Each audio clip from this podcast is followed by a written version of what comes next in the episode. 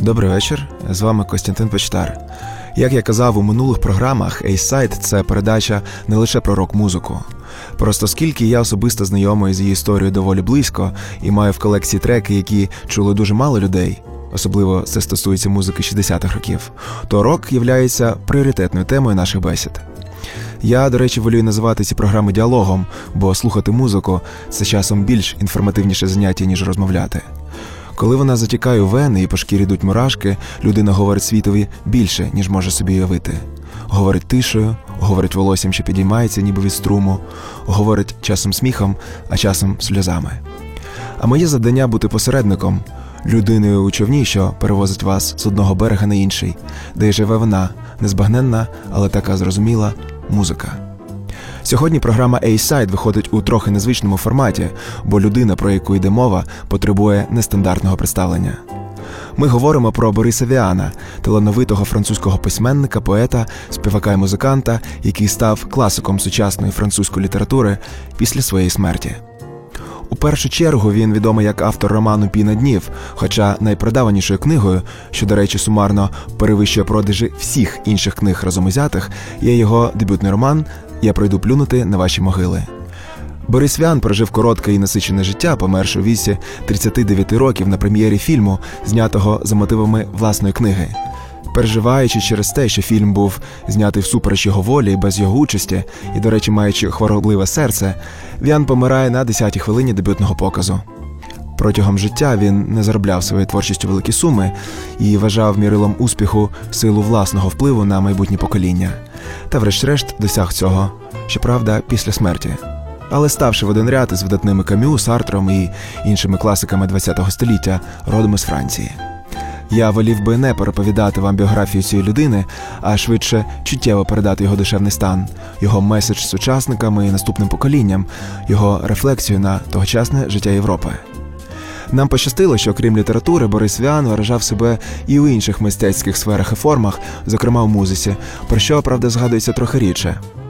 Але поєднавши в одне ціле такі різні гілки одного дерева, ми спробуємо поринути в атмосферу Парижу початку 50-х, у світ частково реальний, частково вигаданий самим Віаном, у світ сповнений змін, руху, плавності, стресів і химер, кошмарів і краси, світ сюрреалістичний, екзистенційний і мінливий.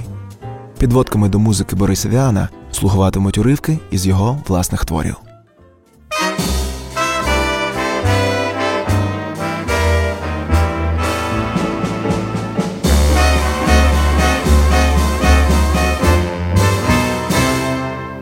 je bois systématiquement pour oublier les amis de ma femme. Je bois systématiquement pour oublier tous mes emmerdements. Je bois n'importe quel jaja, pourvu qu'il ait ses douze degrés cinq. Je bois des c'est dégueulasse, mais ça fait passer le temps. La vie est-elle tellement marrante la vie est-elle tellement vivante Je pose ces deux questions. La vie vaut-elle d'être vécue? L'amour vaut-il qu'on soit cocu? Je pose ces deux questions auxquelles personne ne répond et je bois systématiquement oublier le prochain jour du terme. Je bois systématiquement pour oublier que je n'ai plus vingt ans.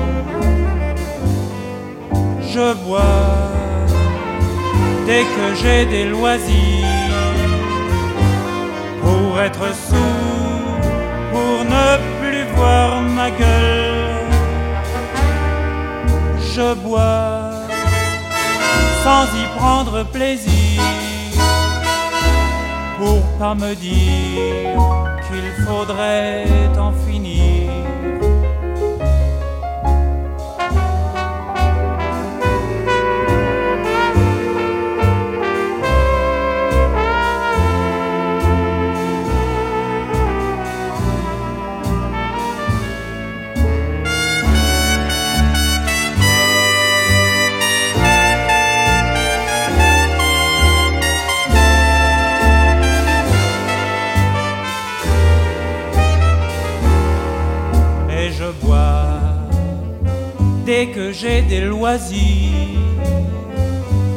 Pour être sourd, pour ne plus voir ma gueule.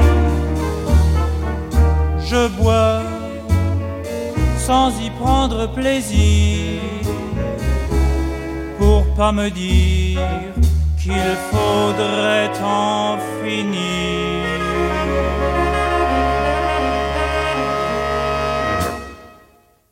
Давай послухаємо музику, Коляне, сказала Хлоя. Постав одну з твоїх улюблених платівок. Це втомить тебе, відповів Колян, немов здалеку. Він погано виглядав, серце повністю заполонило його груди, тільки зараз він це помітив. Ну, будь ласка, прошу тебе, сказала Хлоя. Колін встав, спустився маленькими дубовими сходами і зарядив платівку у програвач. Динаміки були у всіх кімнатах, і він включив той, який висів у спальні. Ти що поставив? запитала Хлоя. Вона посміхнулася. Вона сама все знала. Пам'ятаєш? запитав Колін. Пам'ятаю. Тобі боляче? Не дуже. При впаданні річки в море завжди є поріг, який важко подолати, там, де кипить вода і в піні кружляють уламки затонулих кораблів. Спогади нахлинули з темряви, натрапивши на бар'єр між ніччю за вікном і світлом лампи, і то занурювались в глибину, то виринали на поверхню, обертаючись або білястим черевцем, або сріблястою спинкою. Хлоя злегка підвелася. Сядь до мене. Колін підійшов до неї і ліг поперек ліжка так, щоб Хлоя могла покласти голову на згин його лівого ліктя. Мережево тонкої нічної сорочки малювало химерні візерунки на її золотистій шкірі, що зворушливо набрякла біля основи грудей. Хлоя пальцями стиснула плече Коліна. Ти не сердишся? На що? На те, що у тебе така дурна дружина. Колін поцілував Хлою в ямочку її довірливого плеча. Сховай руку, моя мила Хлоя, ти застудишся. Мені не холодно, слухай платівку. У грі Джонні Ходжес було щось піднесене, незрозуміле і абсолютно чуттєве. Чуттєвість, так би мовити, в чистому вигляді, звільнена від усього тілесного. Під впливом музики всі кути кімнати закруглилися. Колін і Хлоя лежали тепер в центрі якоїсь сфери. Що це? запитала Хлоя. The mood to be wood, відповів Колін. Я це відчула, сказала Хлоя. А як доктор віде в кімнату такої форми? Quand j'avais 6 ans, la première fois que papa m'emmena au cinéma, moi je trouvais ça plus palpitant que n'importe quoi. Il y avait sur l'écran des drôles de gars, des moustachus, des fiers à bras, des qui s'entretuent chaque fois qu'ils trouvent un cheveu dans le plat. Un piano jouait des choses d'atmosphère, Guillaume Tell ou le grand air du Trouvert, et tout le public en frémissant se passionnait pour ces braves gens. Ça coûtait pas cher, on en avait pour ces trois francs. Belle, belle, belle, belle, belle comme l'amour. Blonde, blonde, blonde, blonde, blonde comme le jour. Un rêve est passé sur l'écran et dans la salle obscurément, des masses cherchent, des masses se trouvent timidement. Belle, belle, belle, belle, la revoilà. Et dans la salle, plus d'un cœur bat. La voiture où elle se croit en sûreté vient de s'écraser par terre avec un essieu cassé. Le bandit va pouvoir mettre la main sur le fric, c'est tragique, nom d'un chien. C'est fini, tout s'allume. À mercredi prochain.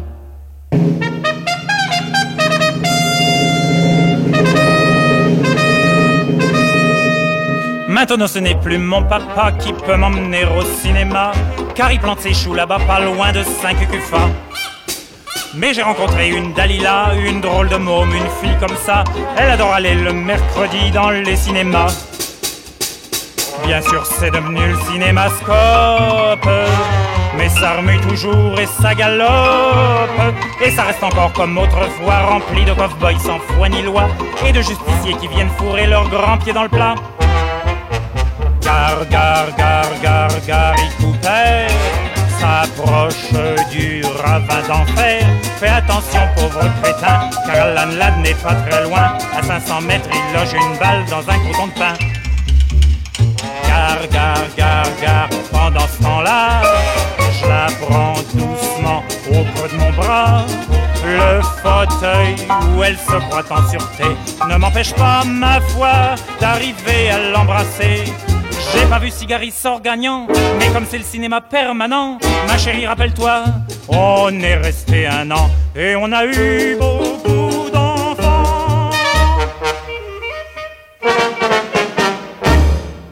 Сонце в нерішучості ходило взад-перед по небу. Захід і схід жартома помінялися місцями, граючи в куточки зі своїми двома приятелями. Здалеку сонце ніяк не могло розібрати, хто з них де. Люди поспішали скористати світлим часом, і тільки зубчасті колеса сонячного годинника крутились в різні боки і ламалися одне за іншим, брязкаючи і тужливо стогнучи. Веселе сонячне світло трохи пом'якшувало тяжке враження від цих звуків. Анжель глянув на свій годинник. Анна і Рошель спізнювались на півоберта. Тут же не до жартів. Анжель перебрався на інше місце. Тепер він міг розглядіти дівчину, яка, сидячи, тримала в руках голуба і збиралася його скупти. На ній була коротка спідничка, і погляд Анжела, ковзнувши її золотистими колінками, прошмигнув між довгих струнких стегон. Там було гаряче. Анжель хотів було зупинити свій зухвалий погляд, але той не послухався і поліз ще глибше, щоб по мірі можливостей зайнятися там справою. Анжель дуже зніяковів і знехотя закрив очі. Померлий погляд так і залишився в місці свого ув'язнення, і дівчина ненароком струсила його на землю, коли, ставши, обсмикнула спідницю.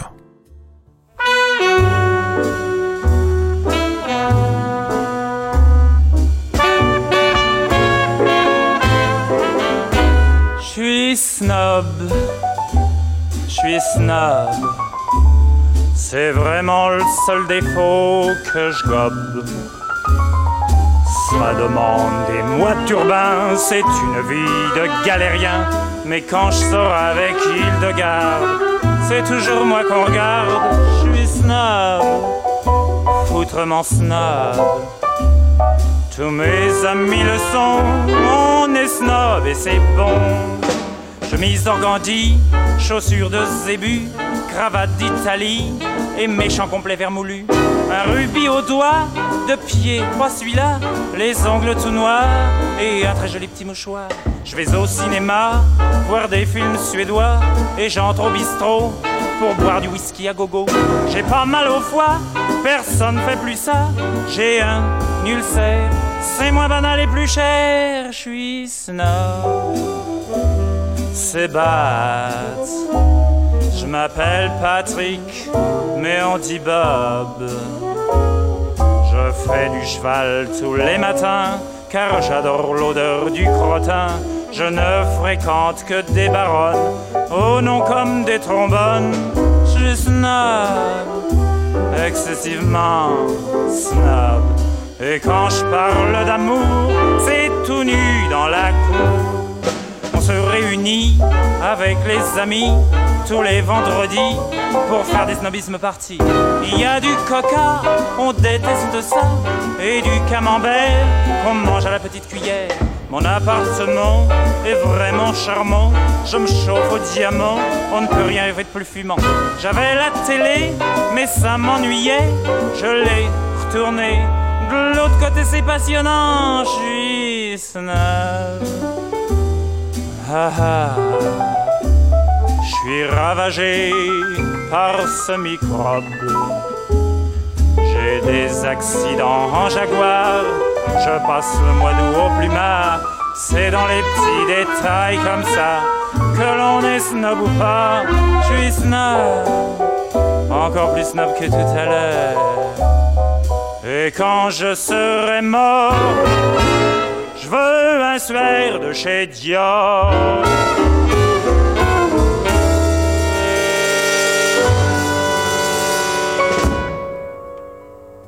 Ноемі читала в своїй кімнаті. Їй щойно принесли сніданок, торт з горіхами та невеличкого лангуста під майонезом. Вона берегла свою надто чутливу печінку. Книжка була життєписом Пресвятої Єлизавети Угорської, що скомпонував його пан Віконт де Монталамбер. Ноемі гірко плакала, бо саме йшлося про смерть хороброго молодого бурграфа, чоловіка відважної Єлизавети. Втім, на серці в неї було світло і радісно, тож вона закрила цю книжку, взявши натомість троє в одному човні. Раптом їй спала на думку щось поважне, і вона відклала читання. Адже інакше їй довелося б встати і пошукати твір, який би віддавав настрій, а на нічному столикові лишався тільки телефонний довідник. Щоб розважитися, вона зробила кілька вправ фінського гімнастичного комплексу, який виконують лежма, без жодних рухів, і які полягають у послідовному напруженні і розслабленні достеменно визначених м'язів. Вона підвелася, вбралася в полотняну сукню веселих кольорів, зійшла на три сходинки і впала з 50-сантиметрової височини у сусідню кімнату, що була на одному рівні з її власною. Падіння спричинило до легкого вивиху. Щоб перебинтувати щиколотку, вона підійшла до ванної, сіла перед люстром і розчесала своє темно руде волосся. Вона всміхнулася своєму відображенню, але біль у нозі завадив люстеркові повернути їй цю усмішку. Засмучена, Ноемі ще раз розплакалась. Відображення хоробро через силу усміхнулося їй, щоб заспокоїти дівчину, і все знову вляглося в береги, хоча з них, власне, і не виходило.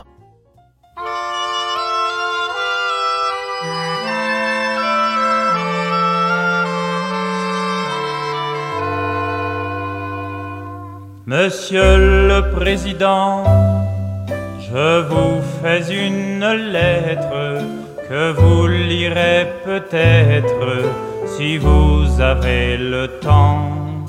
Je viens de recevoir mes papiers militaires pour partir à la guerre avant mercredi soir. Monsieur le Président, je ne veux pas la faire, je ne suis pas sur terre pour tuer des pauvres gens. C'est pas pour vous fâcher, il faut que je vous dise, ma décision est prise, je m'en vais déserter.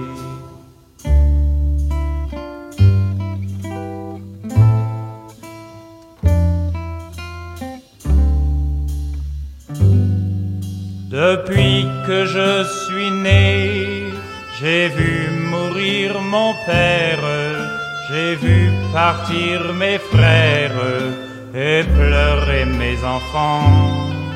Ma mère a tant souffert qu'elle est dedans sa tombe et se moque des bombes et se moque des vers. Quand j'étais prisonnier, on m'a volé ma femme, on m'a volé mon âme et tout mon cher passé. Demain de bon matin, je fermerai ma porte au nez des années mortes, j'irai sur les chemins.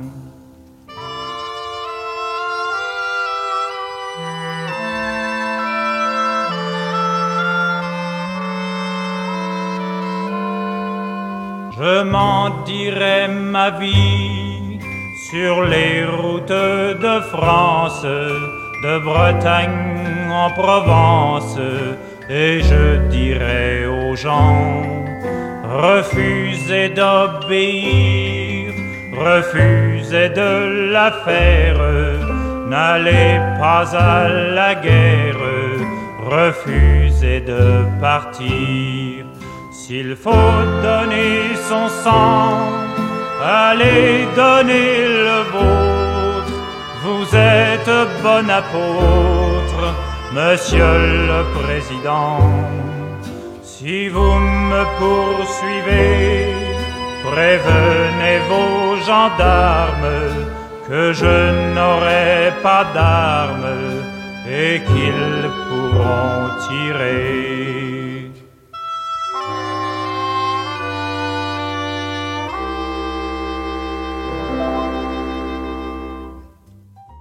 Ну, знаєте, після того, що я вам розповів, зовсім неважко виявити як обставини мого шлюбу, так і його особливості, сказав Вольф. Неважко, погодилася Глая, але для нас було бажано почути це від вас. Ми ж тут тільки задля вас. Ну що ж, сказав Вольф, гаразд. Причини? Я одружився, бо жадав жінку фізично. Одружився замолоду, бо органічно не зносив залиця ні брехні, і хотів просто подобатись. А ще тому, що знайшов таку людину, яку, здавалось, мені я кохаю. До того ж, її оточення, погляди та звички мені підходили. Я зробив це майже не знаючи жінок, і що вийшло: відсутність пристрасті, довге прилучання до таємниць шлюбу жінки, що була цнотливою аж далі нікуди, і, врешті-решт, втрати інтересу з мого боку. Саме тоді, коли вона почала входити в смак. Я вже надто втомився, щоб зробити її щасливою, надто втомився дожидати сильного почуття, якого сподівався від неї всупереч усякій логіці. Ця жінка була мила, я любив її, бажав їй добра, але цього не досить. Більше я вам нічого не скажу. Чому? здивувалася Луїза. Це ж так приємно говорити про любов. Можливо, не заперечую, сказав Вольф. У будь-якому разі це дуже люб'язно з вашого боку, та я подумав, що непристойно про таке розказувати дівчатам. Піду скупаюсь. Моє шанування. Він показав спину і попростував до моря. Опинившись під водою, Вольф розплющив очі і крізь піщані вихори поплив на глибоке. Коли він отямився, то був сам один у червоній траві квадрата. За спиною в нього зяяли зловісні двері кліті. Він важко звівся ноги, скинув спорядження і склав його в шафу біля кліті. Нічого від побаченого у пам'яті не лишилось. Його водило мов невропата, і він уперше спитав себе, чи можна жити далі, коли зруйновано усі спогади. Але думка була швидкоплинна і жила в мозку лише мить. Скільки йому ще потрібно буде сеансів?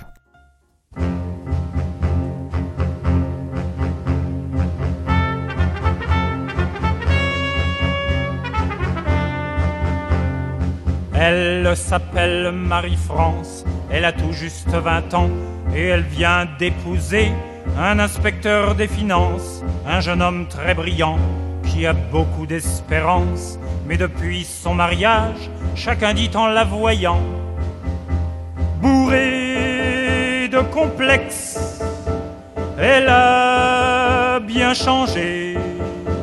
Faut la faire psychanalyser chez un docteur pour la débarrasser de ses complexes à tout casser, sinon elle deviendra cinglée. Elle s'ennuie tout le jour dans son bel appartement, et pour passer le temps, elle élève dans sa baignoire des têtards, et le soir, quand son mari est rentré, elle préfère s'enfermer avec ses invertébrés. Bourrée de complexes, elle est dérangée. A rien à espérer, il n'y a vraiment qu'à la laisser crever. Tout ça parce qu'elle a épousé un coquelicot déjà fané. Elle s'est inscrite au Racing pour y apprendre à nager. Les têtards, tôt ou tard, ont fini par l'inspirer. Et là-bas, un beau soir, elle a enfin rencontré un sportif, un mastar, un costaud bien baraqué. Mais bourré de complexes, et tout a changé. Car il est venu vivre chez eux et le coquelicot soudain s'est senti mieux. Ayant repris toute sa vigueur, il a enlevé le maître nageur. Adieu les complexes, fini les complexes. Elle a changé de sexe, tout est arrangé, ce qui est assez parisien. На дворі 2016 рік, весна, і щойно ми пірнули у чудернацький світ загадкової людини Бориса Віана і вже повернулись назад на берег. Я дякую всім, хто приєднався до цієї екскурсії і радий вітати вас вдома. З вами був Костянтин Почтар. Почуємось у програмі A-Side рівно за тиждень.